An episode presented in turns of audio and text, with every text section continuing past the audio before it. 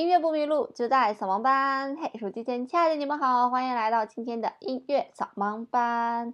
除了有音频版的音乐扫盲班，在微信公众平台搜索“音乐扫盲班”，然后订阅它，就可以收到我们视频版的推送啦。今天呢，在跟大家介绍作品之前呢，要播报一下一个算是比较悲伤的消息吧。因为这个在国外疫情肆虐哈，所以有两位我们非常熟知的大艺术家也染病了。一个呢，就是我们前 阵子介绍的那个八卦哈。呃，男高音歌唱家多明戈呢被感染了新冠病毒，但是据说他已经度过了最艰难的时刻啊。不过现在已经住院了，说很快可能就会出院了。那另外一个呢，就是我的女神小提琴女神穆特也感染了新冠病毒，目前呢正在家隔离当中。今年呢显然是一个不太平的一年哈。一眨眼儿还没咋过呢，这一年已经过去了四分之一了，不知道大家现在过得还好吗？那今年呢，其实也被称作为贝多芬之年，因为是贝多芬这个诞辰二百五十周年。那贝多芬呢是一七七零年出生的啊，所以刚好是贝多芬诞辰二百五十周年。原本呢在四月份德国会有很多纪念他的活动，现在呢不知道是延期还是怎么样，啊看疫情的情况吧。所以在今年的节目里面呢，也会跟大家来介绍贝多芬的一些伟大宏大的作品。这些作品呢，之前一直不敢去介绍，因为实在是太庞大、太宏大了。上一期节目呢，上上期节目为大家介绍了贝多芬的第九交响曲啊，合唱交响曲《欢乐颂》，也是有史以来最伟大的交响曲，排名第二的一部交响曲。那今天呢，要跟大家来介绍的是排名第一的这部交响曲。这部交响曲呢，就是来自于贝多芬的《英雄交响曲》。我的天哪！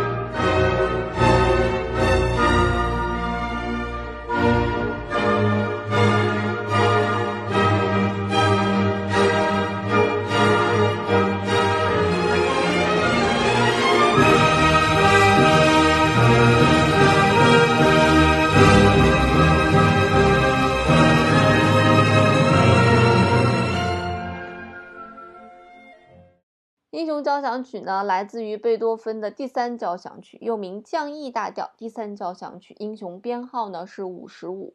那这部交响曲呢，是在贝多芬大概一八零三年到一八零四年期间创作的。这个时候是贝多芬什么时候呢？一七七零年出生，那一八零三年差不多在三十三岁左右哈。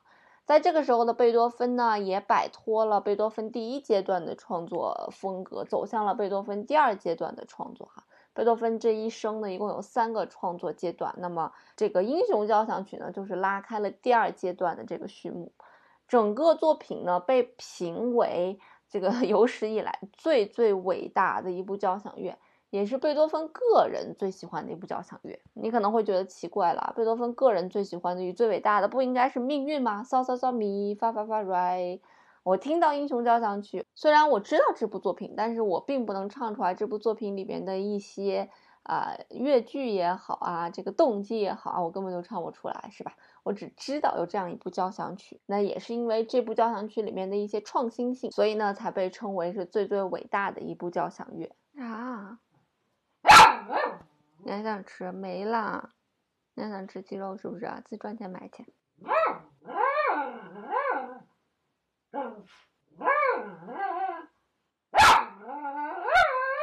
我们家狗乱入了啊啊！它想吃鸡肉，都要说话了。好了好了，我们再说回来，《英雄交响曲》。我们知道的《英雄交响曲》最有名的那个故事，大概就是贝多芬的这首作品原先是写给拿破仑的啊。为什么要写给拿破仑的呢？因为贝多芬是一个追求自由民主的这么一个公民，好公民。啊，但是当时呢，在那种社会环境下是比较专制的这样一个社会结构，所以当拿破仑出现之后，法国大革命想要推翻这个专制的时候，贝多芬非常激动啊，他他就觉得我要把这首作品命名为《英雄献给拿破仑》，所以在他这个整个总谱的第一页啊，那扉页啊，封面上就写着，先写的是这个拿破仑波拿马，底下才写的是贝多芬。但非常不幸的是，在一八零四年，拿破仑称帝了，贝多芬非常的绝望，觉得推翻了一个专制，又来了一个专制，他觉得他的自由的理想破灭了吧。所以呢，他就愤怒的啊，把这个拿破仑的名字给划掉了。只是说，这部作品呢是写给一位曾经的英雄的。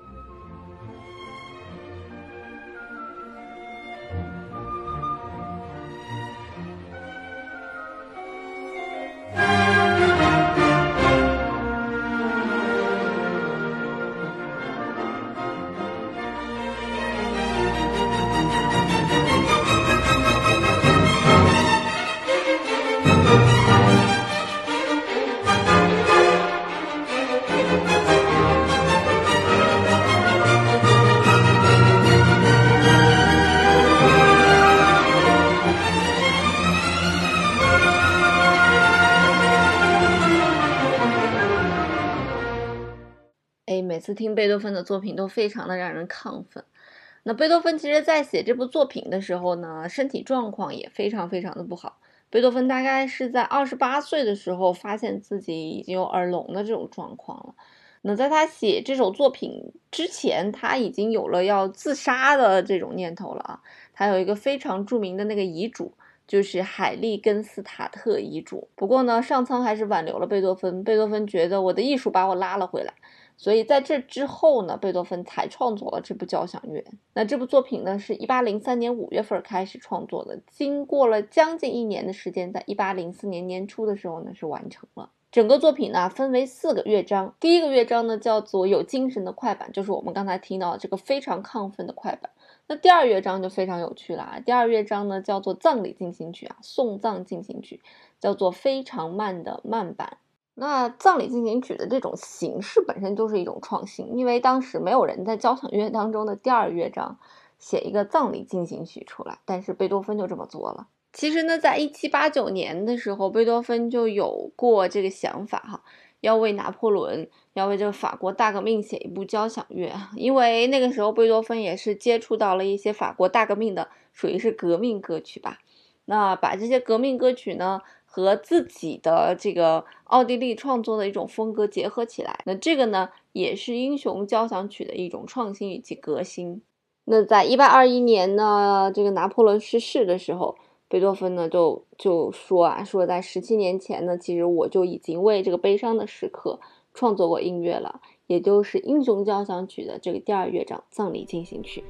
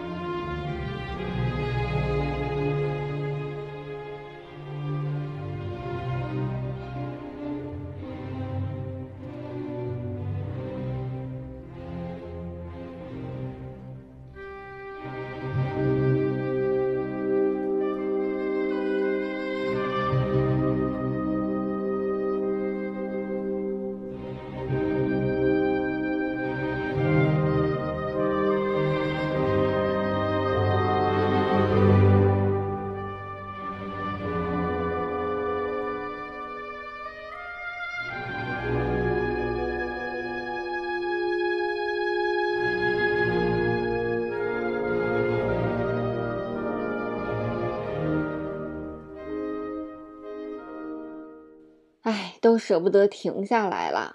你有没有发现，有些作品就算自己不知道它哪里好，但是一听，尽管是个门外汉，还是知道这个就是写的好呀。那我们刚才听的呢，是来自于《英雄交响曲》第二乐章的片段。在刚开始呢，听起来好像是非常沉重的脚步哈。呃，罗曼·罗兰曾经就说过啊。这个整个的这个乐章呢，像是全人类抬着英雄的灵柩，那有可能是全人类抬着英雄的灵柩步履沉重的向前走吧。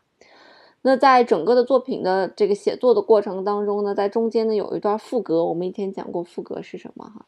那这一段副歌呢，就有一段旋律在不同的乐器上面不停的在演奏，不停的在重复这个旋律哈。那整部作品呢，其实是对后面的很多作曲家，瓦格纳呀、马勒呀、这个理查施特劳斯呀，给这些后世的作曲家都有非常非常巨大的影响。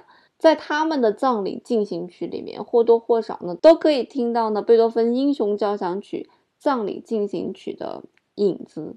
所以也可以说，贝多芬的这首音乐是流入了这些德奥大的音乐家的血液当中吧。显然啊，如此宏大的一首作品，我们好像一次讲不完，那我们就分两次再讲吧。那我们今天呢，主要跟大家来介绍了贝多芬《英雄交响曲》的第一和第二个乐章，也建议大家呢可以把第一和第二乐章整个都听完哈。那整个的《英雄交响曲》演奏下来，差不多是五十分钟到一个小时左右吧，也是在当时呢是一个创新，因为贝多芬之前的作曲家我们也讲了。他们在创作交响乐的时候，没有如此大的篇幅啊，没有说一部交响乐就一个小时的这种没有，一部交响乐可能也就二十分钟、半个小时就搞定了。而且呢，这个乐器的配置可能也没有如此之宏大吧。好啦，那音乐不迷路就在小王班，我们下次再见喽。